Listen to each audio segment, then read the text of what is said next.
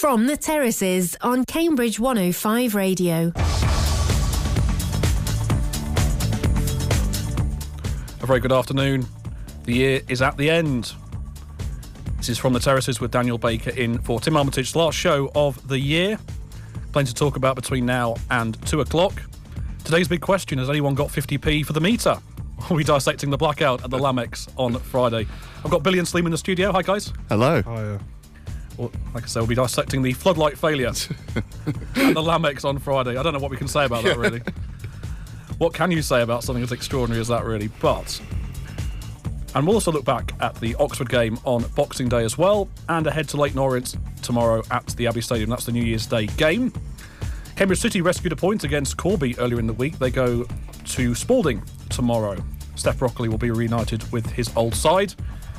And we'll discuss the A428 Classico, or as it's better known, St Neots against Histon. The Stuart Stoney pulled off a Rocky esque comeback. More on that later. I'll be chatting to their chairman as well about the club's short and long term ambitions. Billy's been a very busy boy, chatting to Chris and John Hall. and I'll look back at the story of 2023 for both Cambridge United and Cambridge City. If you want to be involved in today's show, you can. 07919 070 490, or you can email studio at cambridge105.co.uk if you want to be involved in the show. Plenty to talk about between now and 2 o'clock as well. You just heard Rewind Sport 2023, which I was uh, involved with and produced, and you heard my voice. So it's uh, normally when you do a show, you say thanks to the last person, but I'm saying thank you to myself for the last hour. Good job. Thank you very much, guys. Appreciate it. Much appreciated. So we'll be chatting to Matt Lockwood shortly as well, getting his thoughts on the three Cambridge United games that have happened, or two that have happened. Well, actually, no. Wait, One one, one was that's one One was that's happened. well, one was the non. Okay, well let's let's revise that slightly, shall we? Let's say one that happened, one that didn't happen, and one that's about to happen. It's like the ghost of Christmas past, present, Present, and future. future. Yeah, exactly. Yeah. That's rather appropriate, isn't it? Yeah. Really. Right, uh, Matt Lockwood on the way. But first, we have to do that thing, don't we? You have to introduce Cambridge United in the way that we usually do.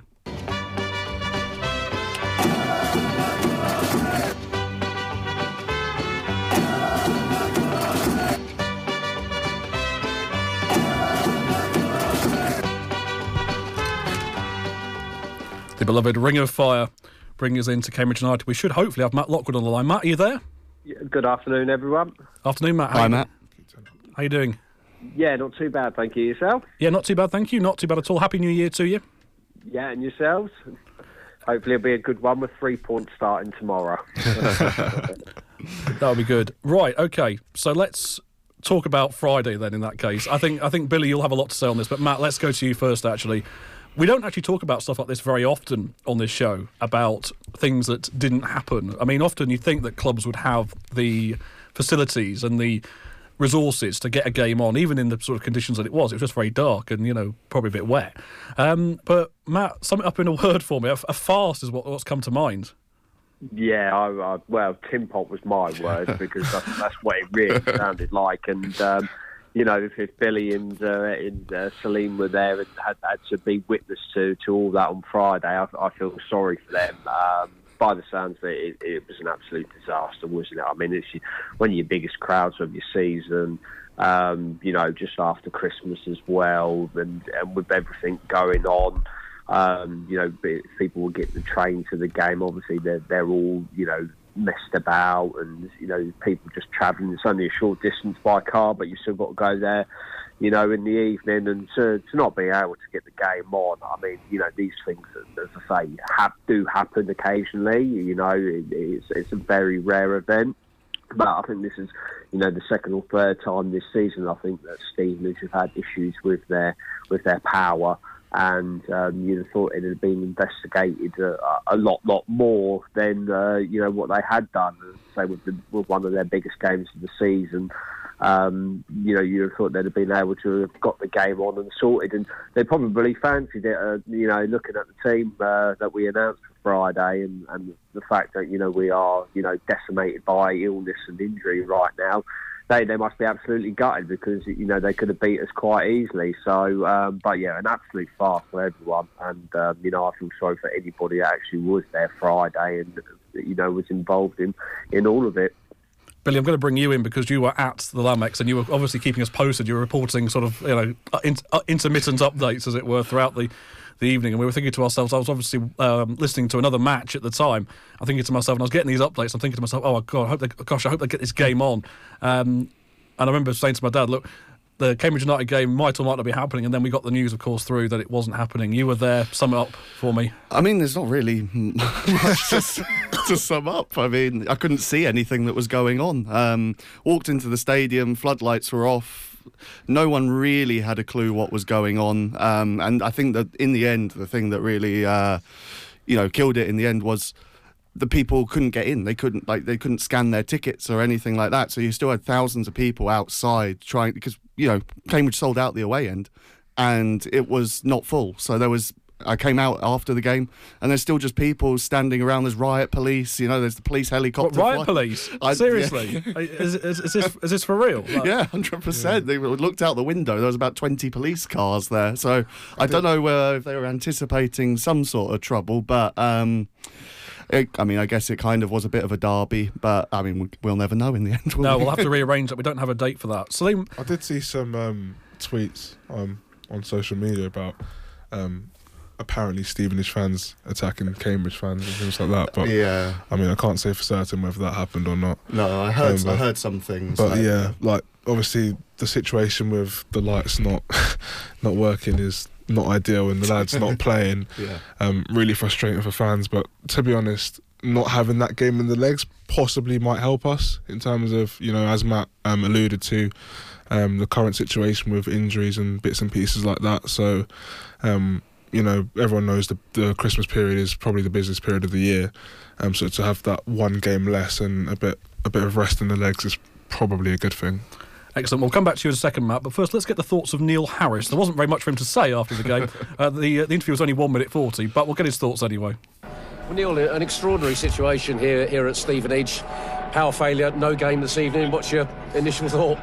Uh, yeah, bizarre one. I, I, don't think I've been in this situation before. Don't think I've don't I've, I've been, had delays before, late kickoffs, uh, waiting for the power to come out. Been involved in games, uh, important games as well, that have had a floodlight failure during the game and been cancelled. Um, but no, yeah, there's nothing we can do about it. Lights are, semi on, but not playable. Not at this level, not playable. Uh, wouldn't be suitable for two teams. Um, it's a shame for everybody. Shame for us as a staff. Shame for you guys. Certainly shame for two sets of players. But then you've got to think about the fans. There's a lot of fans travelled out. The way end's almost full. Um, sort of 45 minutes before kick-off when the lights go out. So it's a shame for everybody, but it's the right call. Uh, difficult, obviously, as you say, for the players. I mean, mentally as well as physically, they prepare for the game. They're out, they're doing the warm up, then the lights go up, off, and yes, just a difficult situation all round for everyone, really. It is, yeah, and it'd have been tough for the players to come back out. Two sets of players to come back out, and you certainly run the risk of injury in that in that situation. Um, so it's the right call. The referees made a sensible decision of the lights, but he gave it as long as he possibly could by the letter of the law. You know, you have to wait to 8.15 for an 8.45 kick-off. Um, we left it as long as we can. Both teams wanted to play. Um, so, you know, we, we, we, gave it as long as physically possible. Um, EFL were on the phone with PGMOL as well to make sure the decision's made correctly. Um, but ultimately, it's nothing to do, it's not Stephen Stevenage's fault. It's nothing to do with Stevenage. It's just an outside issue. So, look, we have to accept it and, um, you know, move on to Monday. Thanks for your time, Neil. Cheers. Pleasure. Thank you. Cheers. So, Matt, are you still with us? Yep, I'm still here. I mean, Neil Harris there basically was being very well. Some people would say he was probably being very, being very charitable and very much taking the "it is what it is" rule. But joking aside, I mean, th- these things can happen, of course. And I was trying very hard not to make the joke about putting 50p in the meter, uh, which is at the top of the show. Definitely got a few laughs anyway. But it, so, I mean, let's let's just turn the clock back uh, to boxing. We haven't had a show since Christmas Eve, so we've had a game in between all that, really. Um, let's look back at Oxford, Matt. Um, lost two one. Um, what did you make of the performance on the night? Yeah, the performance uh, was was very good first half. Um, you know, I thought we were cut, you know completely the, the better team in the game in the first half. Should have should have been two or three nil up with with the chances we created. And you know, Oxford are, are a really good side. You know, there's no doubt about that. And um, you know, we made them look ordinary. Um, but as I say, you know, when, when we're on top and we're in the ascendancy, and you know, you look at the lineup and we had no no out and out striker on the pitch whatsoever. You know, it's something that we have spoken about the injury issues going on right now. um, those chances, you know, the the other players have got to step up and they've got to take them. And you know, Jordan Cousins scored, uh, you know, a good goal from from a corner. Um, but you know the, the, the missed header from James Brophy, um, which he you know six yards out, he's got to score, um, and and that was a bit of a turning point. Second half, you know, Oxford came out. Um, you know, we tried to keep them at bay, but as soon as as soon as they pulled the first goal back, it, it was one way traffic. You know, the, the players looked out on their on their legs, and you know they were they were trying to stop the onslaught coming from Oxford, but they were giving away sort of cheap free kicks in, in, in the wrong areas, and you know having to defend really really deep. And uh, you know, Neil tried to make the subs to you know try and shore it up a little bit, and it, and it, you know it's a shame that they couldn't hold out you know, conceding a goal in the 95th minute is, is always cruel. But, um, you know, Oxford, the pressure just told, and the, and the players just couldn't do any more than what they had done. So, you know, a really hard result to take. Um, you know, definitely deserved the point from the game, but we didn't get it.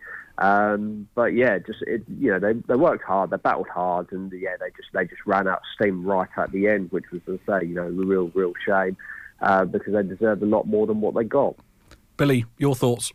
Yeah, it's gutting. Um, I think we definitely deserved a point from that. I do seem to remember last season, I think it was Tyler Goodrham scored a very late winner against us um, as well. So a little bit of deja vu there. Um, you know, we put in. Uh, yeah, I thought we played well, but we missed having that focal point up front. I do think we really missed having a Hadme.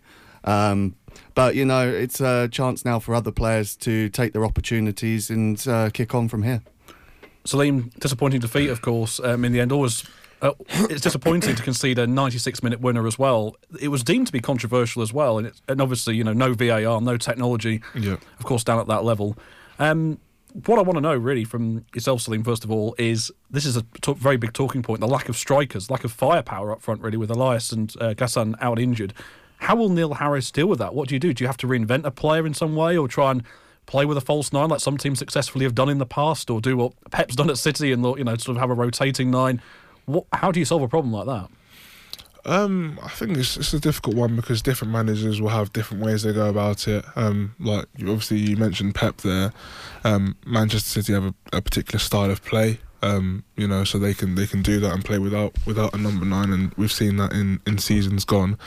Um, but with regards to what um, Nez will want to do with the, with the team, I think it's really up to him. Um, obviously, not having the strikers and the style of play that we have is going to affect us. Um, whether other players can step into that position and, and do a job as best they can. You know, we've seen SK um, start up top, which is not his first position, but he's he's done a job for us there. Um, whether they can, you know, step in and do that job, I, I think it remains to be seen. Um, obviously, we've also got you know New Year tomorrow, so um, Yeah. January that means January transfer window. So um, he might look to recruit through that. You know, um, He's admitted he's going to have to dip into the market really as well. That's something that he Yeah. said. He's he's kind of you know I mean a lot of teams at that level will will have to do that anyway, of course. Really. So Matt, your thoughts on this? How do you solve a problem like a lack of strikers at, the, at this stage? Uh, stick Salim up front. not wrong, not wrong.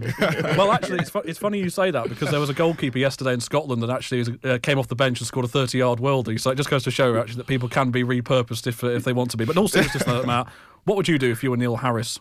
Um, I, I think uh, it, it, I think Glenn McConnell might might be an option. Um, probably one that he, he wouldn't want to use, but I know you know from the youth team and everything, he's he's had a little bit of a spell um, up front and scored some goals. I think on loan at St Albans last season. I think it was um, you know playing you know up top. So I think you know for for Monday, um, if we're not able to get anybody in, because as Liam says that the window opens, so you know Neil will be trying to get a, a definitely a striker in um, first and foremost. Now, um, you know that could be an option. Um, uh, uh, you know, Sully Kaikai can go there again. You know, he played up there uh, on Boxing Day, and as I say, just ran, you know, ran out of steam, just ran out of legs um, in the end, which which was a shame. But uh, yeah, we didn't have that focal point in the second half that we needed, and he's not that type of player anyway. You know, he's you know run through into the box and score the type type of striker. Um, but yeah, it's going to be tough. So you know, somebody's as I say, somebody's going to have to step up and go up there. Um, you know, I'm sure Neil will have worked on something with the you know the extra sort of time he got after not playing Friday. Um, you know, so he's been able to set up, probably, you know, go and watch Leyton Orient as well, um, if when they played, you know, watch the highlights and everything. So he'll have an idea of what to do and what to try and do. It's not going to be easy. Um, you know, and I say, some, somebody's going to just have to play out position potentially, unless there is, as we say, somebody is lined up and it will be announced in the morning that we've got a new striker in the club, uh, you know, in time for the Orient game tomorrow. So, but yeah, if, if not, some, somebody, Glenn McConnell, Jack Lancaster.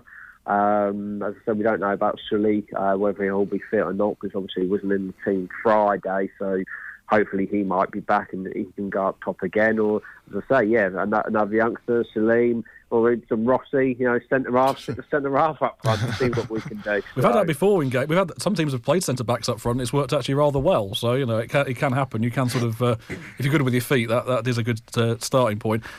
Billy, your, your thoughts on this really? Some interesting um, options there that Matt would put forward if he was in Neil Harris's shoes. Yeah, I mean, one other person I would mention would be Sekou Jana as well. I think he would have been gutted that the game was called off because, you know, he was getting his first start for a while. So, I mean, I would probably guess that that's going to be the option if we don't bring someone in. But the other thing I would also say is that I mean, I, what to do with Ghassan now? I mean, he's on loan until January. Yeah, do you send him back to, to his parent exactly. club um, and you know and to get the rehab and then bring him back in? I don't know what the clause is or the terms and conditions are or whatever, but. No, and so it'll be interesting to see um, how Neil Harris handles that one. Whether he's going to wait for Okenabirhie and uh, Hadme to come back, um, but he will definitely be looking to bring someone in as well. Who would be top of your wish list? Anyone who can score goals, I don't yeah, mind. Anyone in particular that's caught your eye from a Premier League team or a Championship team, a young player that you think, oh, that'd be perfect for the Cambridge uh, way of doing things? I'm no, not really at the moment. I mean, that's, I'm luckily I'm not paid to make these decisions. So, uh, look, I mean, I, I think we need someone who's got a physicality about them. That's our style of play. That's what we look to do. We look to, you know, someone who can pin a man. I, I was disappointed earlier in the season when I saw, uh, I believe it was Cheltenham signed Uche. Uh, Pezu, yeah, yeah. He used to play for, used to play for, for Cambridge, of course. Yeah, ago, yeah, One, one of the most entertaining, well, yeah. uh, entertaining Cambridge players I've ever watched. To be fair, um, but look, it'll be interesting to see what kind of mould of striker they bring in. Maybe we go for someone a bit different and of a different mould to Okenabirhie and Hadme. Um, but you know, I'll just be excited and I'll support whoever's wearing the shirt. Okay. Good stuff. Matt, I've got to ask you one other question about Oxford. Just going back to that, before we go on to Leyton Orient, I must ask you this very important question. 96 minute winner for Kieran Brown, was it offside or not? Uh, it, it, was hard to tell. Yeah. It was really hard to tell. I mean, I think he was probably just about on side. Um, you know, as you say, we don't have VAR, and thank God we don't, because that would just ruin the hard football as well. Um, you know, it to me, he looked he looked onside. I think Michael Morrison might have been playing him on, but it, you know, from the angle, it wasn't the best to tell. And in fairness, uh, Morrow was the only one that was appealing, and the goalkeeper, uh, Jack Stevens. So, um, you know, I think the, the linesman probably got it right, but yeah, it, it was a, whichever way it, it was a gutter, and it, it's something that you know we probably should have just seen out for a point, but we didn't. And as I say, that's football, and you know we've scored late goals before ourselves when we haven't deserved it, and uh, you know we've conceded one there which we didn't deserve to concede on on on the Boxing Day. So yeah, you know that's, that's football, unfortunately. So I, I, won't argue with the ref this time. I think the foul. I, I, can't remember was it for the first goal or for the second goal. Um, on Benno mm. was probably more concerning than the offside appeal for the second goal. What do you think, Matt? Yeah, yeah, I think you're right, Slim. I think um, you know the, the, the way that we gave away the free kick, and I say whether it was a free kick, you, you're spot on. Mm. Um, the referee was very, very weak. Yeah. Um, I have to say, in the second half, I thought you know every single time Oxford's were you know were going over, um, he was he was very quick to give a free kick their way and didn't really seem particularly interested in giving us one. So yeah, because you see the lads um, appeal for it, and then yeah. obviously it just breaks away, and then before you know mm. it, the ball's in our box, and then it goes in, and Benno's yeah. still Benno's still trying to recover in. Mm. Yeah, yeah, I completely agree. But it's it's one of them, and it's it's that's a situation where you know, we, have got to slow the game down. You know, do, do, we kick the ball away? You know, we don't like saying it, you know, the dark arts, but do we yeah. sort of nudge the ball out to try and you know slow the game down, taking yellow cards, so we've got time to reset and refocus. And it's something, as I say, it's something Neil will will will have looked at and will will keep working on, and you know point something like that out. You know, in that situation, what can we do better? Block the ball, kick it away, do anything just to slow it down so we're ready and, and reset, ready to defend a free kick, which is, you know, as I say, which unfortunately we, we weren't quite ready. The ball's gone in the back of the net, hasn't it? Yeah, yeah. yeah. It was just one of those where it was just bouncing around, and you know it was just a little bit of luck, unfortunately, that they got in the end. It was uh, no, it was gutting, but like the, I would say the defending, it was a little bit panicked um, as Matt just said, we just didn't get it away. And if we're not going to clear our lines, then other teams are going to be there waiting to take their opportunities. Yeah, absolutely. So, right, guys, we've got one uh, game left of this festive period. It's tomorrow, New Year's Day, first game of 2024, and it's a home game as well. Leyton Orient at home. Matt, first of all, what can Harris expect from a, a game like that, bearing in mind they're a fellow mid table side? Yeah, they are, um, but they can be good on their day. They showed us that, um, you know, when we played them away, uh, you know, whenever it was August, September time, um, when they really, really put us to the sword. Mm. Um, I mean, we were, we were, dreadful. We were absolutely yeah. awful that day. It's probably one of our worst performances of the season, but they were they were very very good. They popped the ball around really well. They attacked very quickly. They used their you know their wingers and their fullbacks overlap, and um, you know we're, we're going to have to keep it tight. You know we're going to have to you know be on, try and be on the front foot and pressurise them from the go if we can. Um, and you know like I said from the Oxford game as well, if we get a chance we, you know, we've got to be a lot more clinical when it comes, and you know, if we if we can get one or two nil up, you know, take the sting out of the game, slow the game down. Um, you know, Leyton Orient won't like that, that's for sure. Um, you know, as I say, a couple of tactical fouls as well. You know, just you know, make it solid. Um, but it's a game that you know, had had we had you know two strikers or one striker, I'd probably been quite confident about. Um, but we'll see tomorrow. Um, but you, we need to get something out of the game, and there's no reason that we, we still can't get something out of the game, even even with no strikers. It just, as I say, the boys, when the chances come, they've just got to be ruthless and take them. But yeah, it'll be a tough game tomorrow. The, uh, the full house go almost all round as well, which is mm-hmm. which is always good to see. Yeah. Well, Leyton Orient, of course, fellow mid-table team. They'll probably take a mid-table finish too, like Cambridge probably will this season. Four points from six over the festive period themselves. Beat Charlton, drew with Wycombe and they go with a sort of 4 2 3 1, so expect attacking from them as well, not dissimilar to Cambridge. Richie Wellens is their manager these days. He's probably glad he's still not at Salford, given that the Class of 92 project is unravelling, to say the very least. Billy, what are your thoughts ahead of tomorrow's game? I mean, it's a chance to leapfrog a direct rival in the table. It's one of those where it's if we want to finish where we want to finish this season, they're the games that we want to be winning, and you know maybe a little bit of. Uh, feeling a little bit hard done by with the injuries and things like that might be a little bit of motivation that they need to actually go and get the three points in the end. And Salim, your thoughts out of tomorrow's game? Yeah, I think um, obviously playing Leyton again. I think hopefully it'll be a very different game to what it was um, at their place. From what I heard, um, it seemed very flat. You know, tomorrow, like Matt said already, the, the Abbey's pretty much sold out. You know, we know the atmosphere that that can create and the energy that it can create, um, and the players will feed off that energy. Even though they, you know, we are a bit short, um, short, yeah, yeah short for strikers. Tongue twister. we are a bit short for strikers. Um, and yeah, with obviously the rest as well um, from not playing at Stevenage, I think it, it could be really, really positive and you know, a positive start for ourselves. Excellent. Well, thank you very much indeed for your time, Matt. Uh, good to hear from you again. Happy New Year to you. Happy New Year, everyone. Take care. Happy New Year. See you again next week, Matt. Take care. Bye bye. So, on today's From the Terraces, uh, we'll review how Cambridge City fared later on in the show in 2023. But first, I've been having a look at the last 12 months at Cambridge United. From the terraces on Cambridge 105 Radio. Cambridge United went into the final day of the 2022 23 season needing a minor miracle to survive relegation to League Two. Staying up seemed at best a remote possibility following a run of just one win in 15 matches, a 1 0 home triumph over Oxford United.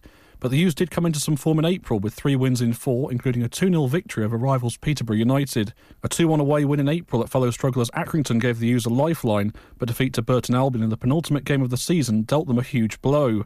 Going into the final day, Cambridge needed to beat Forest Green Rovers at a sold out Abbey Stadium and for Morecambe and the MK Dons to drop points to stay up. But the stars aligned and the U's won 2 0 thanks to goals from fan favourite Harrison Dunk and Sam Smith, and other results went their way on a nervy Sunday afternoon. From the terrace's host, Tim Armitage says the club survived the hard way despite the excitement the final day had to offer. If we'd won one or two more that we should have won and we got some more draws, we could have been 10, 12 points ahead of where we are now. And all of this would have been, we would have had a, a very boring end to the season where we're playing for literally nothing, not going to go up, not going to go down. And and that, yeah, I mean, it's great that the excitement's kept to the end, but we'd rather have been in the position where there was nothing to play for at the end of uh, at the end of the season. So, what did head coach Mark Bonner make of their great escape? We had to win the game firstly, and that was the task. We've done that, but then in the end, the other side of it, second half, was just seeing what happened elsewhere, and that was that was horrible. It's actually a great way for it to end for everyone because it's drama, but it's not enjoyable. It's not enjoyable at all. A relieved Bonner also said it was a team effort on and off the pitch that kept his side up. And our board of directors and owners absolutely deserve it. That what they're doing for our club, the stability they've given us, uh, the finance that they've given us to keep us growing, and, and the loyalty they've shown to me, to us, to stick with it. Let's be honest, most football clubs would have changed their manager during this season. I'm delighted that they didn't because I think we're trying to build something as a group. Cambridge United had fallen into the drop zone on January the 14th, but climbed out of it on that tense final day. 2023 began with a crushing 5 0 defeat at Sheffield Wednesday, but five wins in their last nine games proved to be crucial. There had been cause to sack Bonner, and as we know, that happened in late November. More on that later. But back to the summer, and as expected, there were several outgoings, and top goalscorer Sam Smith was perhaps the most notable departure. He was followed out of the door by the likes of Lloyd Jones, Harvey Knibbs, Joe Ironside, Dimitar Mitov, Liam O'Neill, and Greg Taylor. And five new signings were made Danny Andrew, goalkeeper Jack Stevens, Jordan Cousins, Elias Kachunga, and a familiar face returned, former Loney Sully Kaikai, who this time joined on a permanent deal. In other player news, U's midfielder George Thomas, who arrived on a short-term deal in January, signed a new two-year contract in June. He says he was eager to stay at the Abbey Stadium. I was buzzing to get it sorted in the end. I mean, I really enjoyed my time at the club at the end of last season. Great bunch of lads, good manager, and we had a good end to the season. And I just wanted to keep that going this season, and I'm looking forward to getting started. Came here in January, got a little bit of a knock as soon as I got here, but then managed to get fit for the last few games. And yeah, as I said, just it was a good bunch of lads, made me feel welcome. The fans had plenty to smile about on the opening day of the new season as the U's beat Oxford United 2 0 thanks to goals from Jack Lancaster and debutant Ghassan Ahadme, a late summer arrival on loan from Ipswich. The performance was exactly what Mark Bonner was looking for. Yeah, I thought we were excellent. Really good, really good value for the result, and I thought the performance was um, was very strong. different different sections within the game, but First 30 minutes was the absolute blueprint for us. I thought we were outstanding. And then second half, um, we struggled to get out of our half a little bit, but we never felt under huge pressure. We did have to defend the goal a couple of times. Liam Bennett very well on a couple of occasions. Um, subs made us better, did, did, exactly what we needed to do in that period and shifted the game. It's a, it's a really good result and a really good start. They also beat Bristol Rovers and Fleetwood Town by the same 2 0 scoreline. Three wins from their first five games left the Amber Army just outside the playoff places at the end of August. September began with a home match against Reading, and former U's midfielder Knibbs was back in town along with the television cameras. The hosts won 1 0, and Bonner was delighted that his players delivered on their big night. When you get a night like this, you know, we're not in the spotlight often or on the stage often, so when we are, we have to try and make it work. So you hope that the club re- represents itself well. I thought the atmosphere was great in the stadium, and I hope that came across on the television. And I thought our level was very good as well spirited, but good quality in it as well. Tactically, a nice game, aggressive, um, good tempo about it, really good energy from those boys that came off the bench. So when you get those chances, you got to you got to try and make that work for you and, and look a good side, and we did tonight. The 1 0 victory was the U's only win in September. We lost to Wigan and Peterborough and drew with Port Vale and Derby. October started badly with a heavy 4 0 defeat at home to Barnsley, and the TV cameras were back for their away trip to Burton Albion. This time the U's lost by two goals to one. Their head coach said that his players left themselves too much to do after going two down. To go in at half time in that position, we needed more aggression in the in the second half. We needed more of a front footed attitude um, rather than just almost seeing where the game went, grab it by the scruff of the neck. We did it miles better in the second half, but you, you give yourself too much of a mountain to climb when you, when you fall behind against a team like that. In November, the U's chief executive officer Alex Tunbridge revealed the club is in a better place financially and on course to become sustainable. Tunbridge also told Cambridge 105 Radio that season ticket sales are up, there are plans to improve the training facilities, and the club wants to increase the stadium capacity to 12,000 within three to five years. He says things are moving forward and money is being spent wisely. We've got an agreement in principle which will see a new supporters club built at the front of their existing lands with the rear of the existing land where the current supporters club is being gifted back to the football club and uh, then being used for the stadium development and the expansion of the NRE. So it needs to go to an EGM. There'll be some legal work to do as well, but hopefully we'll be in a position by the start of November where that's been ratified and then we can get on with the final legal bits and, um, and move forward with the projects. We need to work with the neighbours, we need to work with um, all kinds of people to make sure that not only do we increase the capacity, but we build a facility that's going to benefit the community, particularly the Abbey Ward. Um, we know about the levels of deprivation here, and if we can build in facilities into this stadium development that's going to benefit them, then we think that's an important thing we should do. It's fantastic that the supporters club and, and their members have, have, voted for the proposal, which will see us build a new club at the front of their land and, and the rear land gifted to us to develop the NRE and the Habbin. In terms of the project, we want to get a planning application in by the middle of next summer, and that'll be a full site development. We'll be looking to release our plans early in the new year to supporters. There'll be a period of consultation with supporters and stakeholders and then it's probably a five year project to, to do all of it in terms of the Habbin, the NRE, and the Supporters Club. But even bigger news was to come in November, and it was something that upset many fans. After a run of one win in 13 games, Bonner was sacked despite signing a long term contract in September. The 3 0 defeat against Lincoln was the match that sealed his fate, and he left the club in 18th position, four points above the drop zone. In that run, the U's only victory came at home to Carlisle, and their losses included a 5 0 thumping at Peterborough. In his last interview as Cambridge boss, Bonner admitted things were not looking good it's a poor defeat for us really uh, against a, against a decent side but um, you know we're, we're, having a tough time at the moment for results and a few individuals for, for little bits of quality that we need. We're, uh, we're struggling a little bit. Bonner has a very long association with Cambridge United and he worked his way up to the top job. After taking temporary charge in early 2020 following Colin Calderwood's departure, he became head coach on a permanent basis and the club were promoted in his first full season in charge. Highs included that promotion and the 1 0 win over Newcastle in the FA Cup early last year. Plus, he must have minded the famous Great Escape last season. Here's football analyst Tim Armitage again. It's interesting. I, I was shocked we actually did it, but in a but probably not a surprise. I think it was one win in 13 before Lincoln uh, and another poor performance really sealed his fate. It's difficult because because it happened. We got very short notice that it was going to happen. Um, I think we got the email around about ten, and they said they were announcing it at ten past ten. So it was one of those things that came up very quickly. I wonder whether there was a meeting after the Lincoln game um, to finalise it. But obviously, they'd have been looking at it for a, for a while because of the the poor performance. But the interesting thing is, of course, he's only just two months ago signed a long term deal with them. Barry Corr and Kevin Betsy were put in temporary charge. Corr was gutted to see his former boss go. Bonds has been so imp- he's such a big figure for the club and he's so important to the club and everybody really you know uh, is very fond of him. It, there was a, a, a, really strange atmosphere and people were shocked and, and, and upset about it. But football just it, it happens quick and you just got to get yourself going again and, and that's it. But who would replace Bonner long term? Danny Cowley and Gareth Ainsworth were among the early bookies' favourites, but they eventually chose Neil Harris, who was appointed on December the 6th. The former Cambridge City striker led Millwall to promotion in 2017, and in the same season he took the Lions to the quarter-finals of the FA Cup. Harris has also managed Cardiff and most recently Gillingham. In his first interview as U's head coach, he said he wanted to hit the ground running. For me, it's about building confidence quickly, trying to bring a little bit of continuity in my messages, in team selection if possible, barring injuries and suspensions, obviously, but trying to build foundations quickly within the group. And that means at the moment making sure we try and eradicate the fear of the bottom four, but also trying to push up the league as well. He took great encouragement from his first game in charge of the U's, a 2-2 draw away at Charlton. And the way we built play was outstanding. We, you know, we, we passed the ball, we ran forward, we passed forward, we put balls in the box, we fought set plays, was a danger on set plays, and, uh, uh, and ultimately, just that final end product or a little bit of luck, we could have had those three or four goals.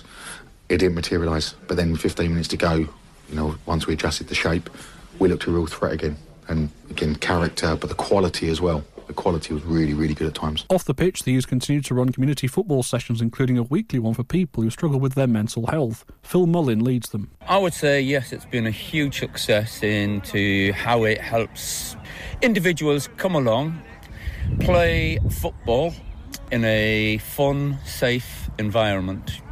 Gives them the chance to be social, make friends, and also form a little support group for each other. And in September, the club revealed its new crest after months of consultation. In February, the U's under 18s were handed a dream FA Youth Cup quarter-final tie with Arsenal at the Emirates Stadium. Cambridge United's youngsters beat the likes of Stevenage, Portsmouth, Chelsea, and Sheffield Wednesday to earn a spot in the last eight of the competition for the first time. Ethan Nwaneri put the Gunners ahead, but the U's equalised through Josh Robinson's own goal, and the scores were level at one each at half time. Jimmy Unwin's side dared to dream when Kai Yearn put them 2 1 up with little over 20 minutes left, but late goals from Amario Cozier-Duberry and Michal Rosiak saw Arsenal steal the 3 2 win. And the U's women's team ended the 22 23 season in eighth place in the Division 1 South East. Darren Marjoram's side have already beaten last season's points tally of 14. They reached 18 in their first 10 matches of this campaign. Marjoram had a busy summer, recruiting no fewer than seven new players and promoted three more from the development team. They got off to a bumpy start with a 5 0 home defeat in the League Cup against Norwich. But things have picked up, and back to back wins over Ashford and London Seaward in recent matches have given Marjoram reason to be optimistic. You know, Ashford, tough side to beat, really good players. They know what they're doing. They're well drilled. They're well organised. And you know, firstly, for us to score four against them, I think was was phenomenal because not many teams that will go and do that this season. Um, two worldy free kicks, so all those scores four three. You know, I, I, think their chance count really was pretty much everything they scored, whereas we had others. So really pleased with that one. And then Seaward on a on a Thursday night is always going to be tough. From the terraces on Cambridge 105 Radio.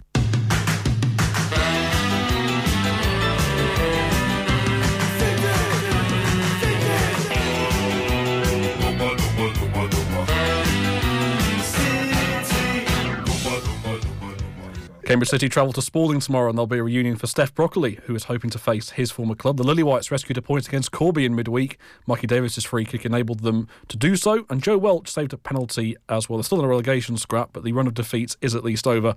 Uh, Robbie Nightingale might take a point tomorrow, given that Spalding are second in the league. But of course, you always want to try and get the three uh, in these uh, sort of games. So, better days ahead, hopefully, for City. 2024 will hopefully be the year they get into the new stadium at Sawston, and There's still a fair bit of work to do on that front. And just a short time ago, I looked back at Cambridge United's 2023, which saw a great escape, a change of manager, and big development news off the pitch as well. In 2023, the Lilywhites had a successful crowdfunding campaign despite some disappointing results on the pitch. Here's my take on the Lilywhites year. From the terraces on Cambridge 105 Radio. Cambridge City's move to Sawston is still on the horizon, and kind hearted fans, businesses, and even their CEO, Adam White, dipped into their pockets to help them with a crowdfunding campaign to raise money for changing rooms and other facilities at the new stadium. The club set a target of just over £43,000 in August and reached it in just two months. Alice Dewey is their general manager. It's a large building, two floors, lots of different rooms that will allow us to become a community hub for the local area. Um, and there's so many people wanting to get in there and using it, whether it's businesses for business meetings or community groups, crafting groups, etc., all sorts. And we can't wait to get everybody in there and using it.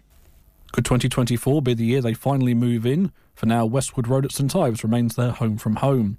The new stadium has already had a few visitors, though, with Cubs from the first Sawston Scout group popping in in October for a guided tour. And the changing rooms arrived in early December, and they'll be installed once the internal fit out has been finished.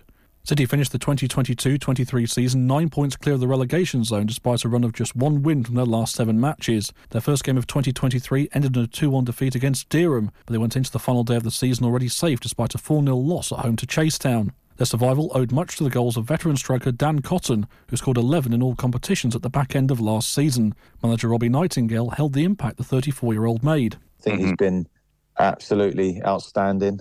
You know, for a lad that's 34 years old, um, to come in and, you know, he'd played, I think, 12 games, 14 games for Yaxley, hadn't scored a goal. He's come in with us, scored 15 in 25. So, you know, fantastic sort of uh, return for someone of his age, and and you know we're we're you know we're thoroughly looking forward to having him with us again next year.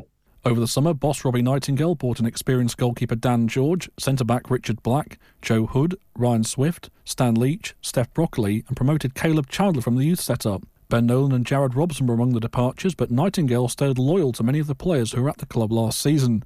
City's manager was especially thrilled to bring Broccoli in after he impressed at Spalding last term he would come in and, and provide us with different type of playing in the 10. You know, he's somebody that you can play through. He, he's a strong runner of the ball. He's not particularly big, but he's technically very, very good. You know, he was at Peterborough, went to Newcastle, come back and he's he's played a lot of football over the last two years. And you know, we were over the moon when he decided to come and join us.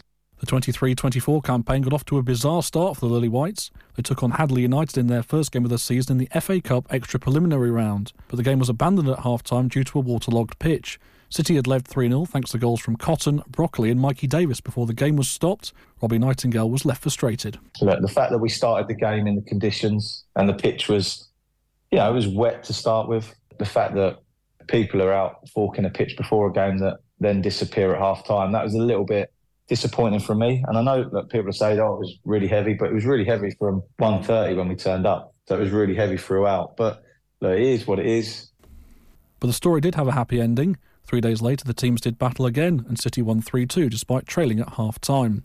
Their first league game of 23 24 ended in victory too, as a youthful 11 earned a 3 2 triumph over Gresley Rovers. Nightingale urges players to carry the momentum forward into their next game with Harborough we haven't had a victory on the first day for a, for a very long time. So it was really nice to start the season with a win and, and a good performance in the majority of it. So, you know, we go again on Tuesday. And so there's lots to be pleased with on that front. You know, hopefully we can take that into Tuesday and, you know, just sharpen up ourselves with, with a few bits. And hopefully we can give Harborough, a strong Harborough team, you know, plenty to be worried about. The Lily Whites lost 3 1 at Harborough, and September saw them play just one league game due to FA Cup and FA Trophy commitments. Their FA Cup run this season has been particularly impressive, with the club reaching the third qualifying round after seeing off Newmarket, Leighton Town, and Biggleswade. City's run came to an end with a 3 0 away defeat to National League Northside Hereford, who themselves went on to make the first round proper. Nightingale, though, felt his side could have done better on the day. You know, they, they took their chances. You know, Joe's not had an awful lot to do um, in our goal, you know, so you know, it was one of those where you know, we were all fairly disappointed when we got in the change room because we thought, you know, we, we didn't really compete to the level that we've we've competed at certainly, you know, the last sort of month.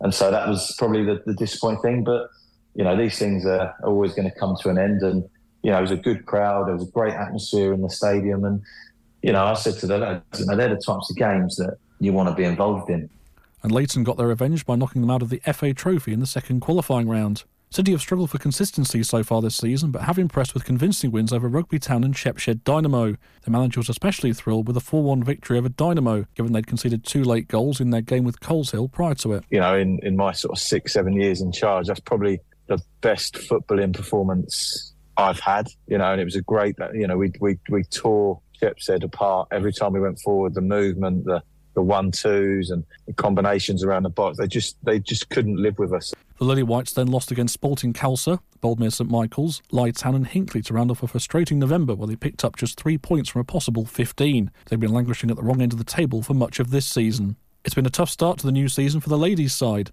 Last season they picked up just seven points and lost both derby games to rivals Cambridge United. No one was relegated from the division in 22 23, but two sides will go down this year. City have been managerless for part of the new season after sacking Fadi Mazloum, and Paul Burling has been in temporary charge. City ladies have suffered some heavy defeats, including an 8 3 reverse against Chesham, but City held Cambridge United to a goalless draw in October and got their first win of the season against Haywards Heath in November. From the terraces on Cambridge 105 Radio. when we come back, uh, we'll be talking uh, all things history.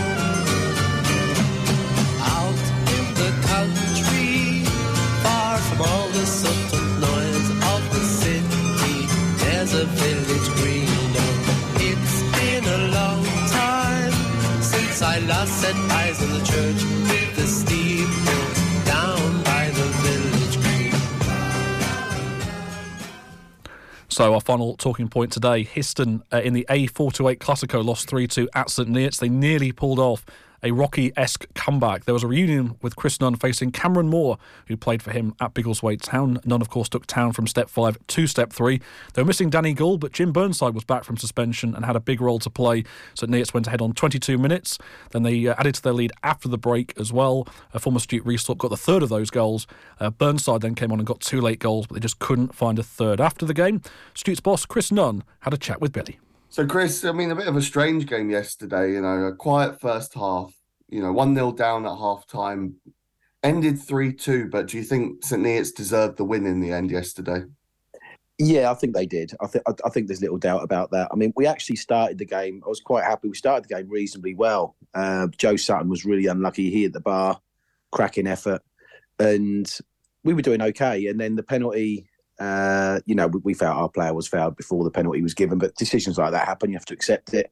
We should have defended better, and we came out second half, and it was just we just we had some boys missing that that that we really did miss yesterday, and it showed. Uh, but saying that, the lads out there, we, we kept going, and when it went two 0 and three 0 you sort of felt like you know, I actually we've got a reset button that we try and hit in games when that happens, and fortunately we managed to get the opportunity to regroup and just went through some things that we needed to change. And, and once we did that, we actually uh, we actually looked decent last twenty minutes, if I'm being honest, as good as we've looked, and we got two goals, and we really we could have easily got a third. You know, at the end there, they were really hanging on. So, you know, we were dead and buried. So to come back from that and show the spirit we showed, I think was an encouraging sign.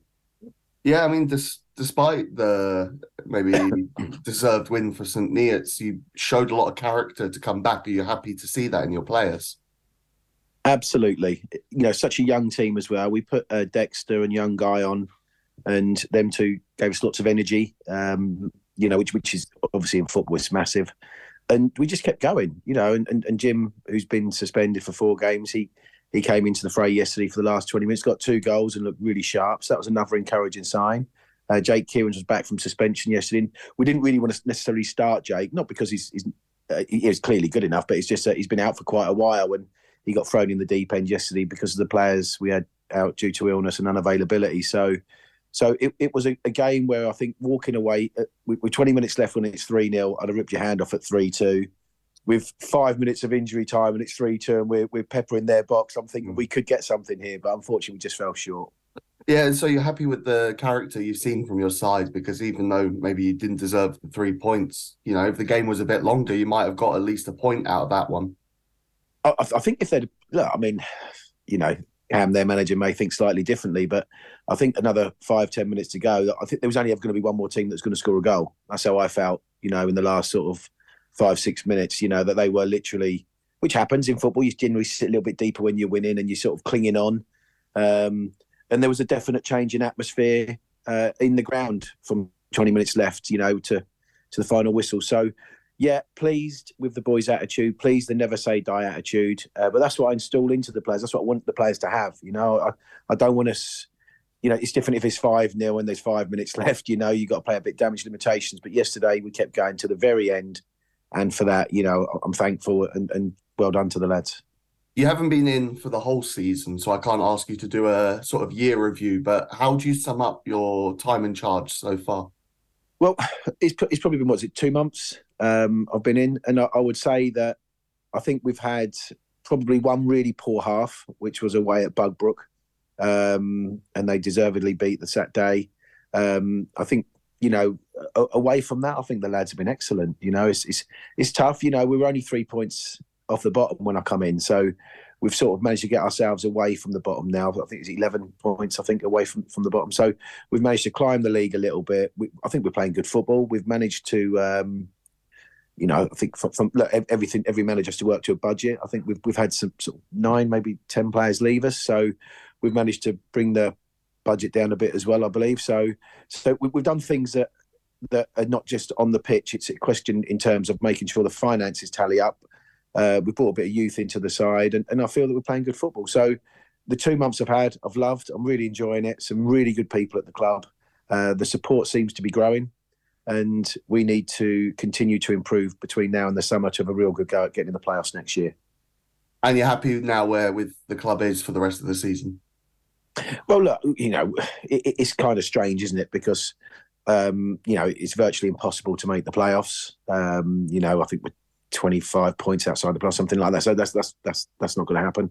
Um, and then you know we're, we're above. We, we feel relatively safe that we're not going to get dragged into a relegation zone. But you can never say never. Football is a crazy thing, you know, of, of happening. So we've, we've, we've got a job to do in terms of would I like us to be another five or six positions higher? Yes. Would I like us to have another ten points on the board? Yes. But we haven't. We've got to deal with the cards. Yeah, play with the cards we've been dealt with. Uh, but I want us to finish the season off on a real high. We've got a cup semi final to look forward to, which is massive.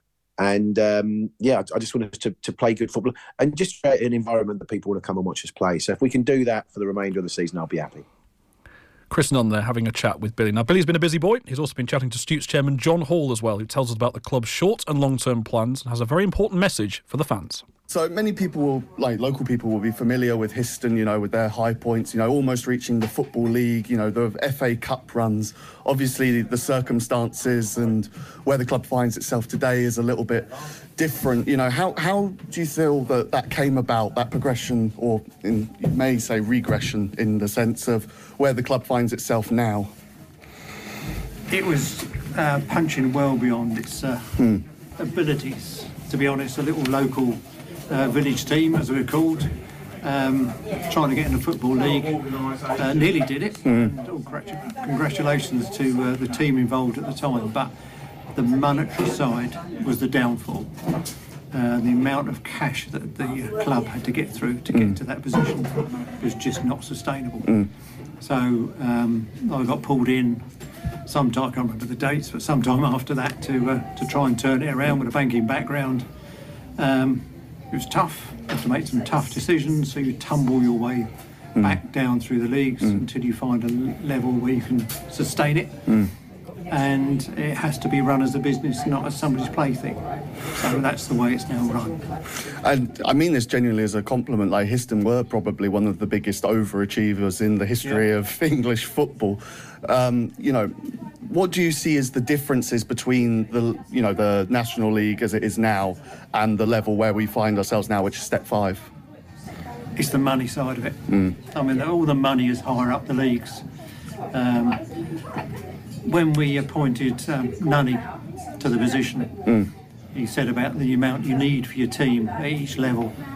So it's quite staggering when you get to step two or step one to then get into the league. It's just how they do it. And we, what we don't want is to rely on individuals pumping money into the club. This has to be run, like I said before, as a business. Mm. So it has to be sustainable, and we'll spend what we get um, and get the best out of the players we can do. And the ambition of the club I've seen is to, you know, play competitively at the highest level, which is sustainable for the club. Do you see that as now going back up the levels and trying to find your way back up? Do you, yeah. Step three in five years is the, Mhm. the plan. So Do you think that's achievable? yes, next year once to be in the playoffs, Mm. if not a promotion spot, and Mm. if not, then the following year is Mm. to get promoted. And do you think you can do that by bringing more people in, you know, more higher match day attendances? And because Histon, you know, in the past have had, you know, thousands coming down here. I've Yeah. been at games where there's been over 5,000 Yeah. here. Do you, do you think you can recapture some it's of that in the future? results at this level, and? Mm. so the more um, wins you get, Mm. the more chance you've got people coming through the door. And um, Mm. Chris Nunn is um, he wants to encourage. Um, like he goes out before the games and he'll have coffee in the village and that sort of thing. To, people get to know him, Mm. and that will just bring. And people enjoy it. I mean, there's three lads um, who've come this season Mm. who love it. Mm. And if they just say to a mate, "Come along," Mm. that doubles to six people. That's all you want people to. Yeah. Because to be honest, our uh, fans are getting on the elderly side. yeah. We need to encourage some youngsters, and I see today there's quite a few youngsters in, so which is good stuff. And so are you optimistic for the future of the club? Yes, definitely. Yes, that is uh, Histon chairman John Hall having a chat with Billy, who's been a busy boy. He had a catch up with him after the game with St Neots, which oh sorry, Godmanchester on uh, Boxing Day rather. St Neots uh, was uh, on Saturday yesterday in that thrilling game. So. Billy, you've obviously spent quite a lot of time uh, chatting to Chris uh, and getting to know Chris, going to the games, etc., etc. So this is the interesting thing about the plan. Step three in five years is what they're talking about. So two promotions in five years, effectively. They've restructured the league, so it's second to fifth now get a playoff play. It's just it, it was beneficial when we had the conference back in the day. They changed the system rather than one team going up into the football league, another team is playing so many dead rubbers. You had a situation where actually there was more to play for, uh, and that's kind of the same in these leagues as well, which I guess is quite beneficial. Mm, yeah, no, and just like on Histon as a club, like you know, they very have a history. Almost got into the football league, and I mean, I said like the other the other day that I actually think Histon are probably one of the biggest overachievers in English football history. And Oh, I, massively, yeah. yeah. Too far, too fast, though, is kind of what John Hall was alluding to there. Yeah, and also like this, a, a club really can only go so far to a certain extent. But what I would say about Histon, like for ten pounds, like you're getting phenomenal value. You go down there, you got the chairman going around handing out quality street to the fans and things like other, that. Other chocolates are available. Yeah. I, have to point, I have to point that out. Uh, absolutely good stuff. Salim, yeah, your your thoughts on Histon, of course, as well. Three, the the plan, of course, as I was just saying there. You know, th- uh, two promotions in five years. Is that achievable? Yeah, um, well, obviously it's, it's a big target, um, but I think what matters most is having that sustainability um, in place. Um, it's a it's a building project. It's not something that's going to be achieved overnight, and Yeah. fans will have to be patient with them. Players are going to have to be patient with themselves, and staff the same. Um, so yeah, I think it is good to set those targets and to set that managing goal. expectations, Um, yeah. yeah, but Yeah. obviously managing the expectations and having. Uh, a realistic barometer to mark, you know, your success against, whether that be, um, you know, like next season it being a mid-table finish because obviously they've, they've been struggling this season. They'll, have to, they'll probably have to accept the mid-table. Yeah. this, this yeah, season. I think yeah. the playoffs exactly. are out the question this Yeah. year. It seems a bit of a, a long shot, but Yeah. you know, but then with stranger things have happened. We've seen it happen with football. We've we saw we've seen teams go from down the bottom to up the top. Aston Villa in the Premier League, Mm-hmm. of course. Last you can't really compare Histon to Aston Villa, but, but, but, but, but the principle's the same. You know, a team can actually make a spectacular rise. So, um, uh, yes, Chris Nunn, of course, has taken Biggleswade up the up the steps as well. Uh, yeah, I mean, he's um, he seems like a really good manager. He's got his players playing for him. You know, they seem really competitive. And what, the one thing I was really impressed when I watched them was their their physicality. They in the Godmanchester game, they really you know physically dominated that game. I was particularly impressed with uh, Max York at the back. Like he's he's massive. Like I don't know what else to say. club, club legend, really, in that sense. Yeah, so. no, but this season it's about. It's not like uh, you can completely write off this season. This season No. is still important, uh, and in order to build in terms of like you know if they want to achieve that plan, it's important this season to perform well and get results because ultimately that's what's going to bring people in. Um, into into watch and as, as I was just like saying previously, it's like if you if you got a weekend free, ten pounds, like get down there, like go and support another local team. If you're not going to go to Cambridge United, I'll have to leave it there, chaps. Thank you very much indeed for your time today. This is the last edition of From the Terraces for 2023. My thanks to Billy, Matt, and Salim for their inputs. Happy New Year. Enjoy your plans for tonight, and we'll be back uh, next Sunday, first show of 2024. Take care. All the best. Bye bye.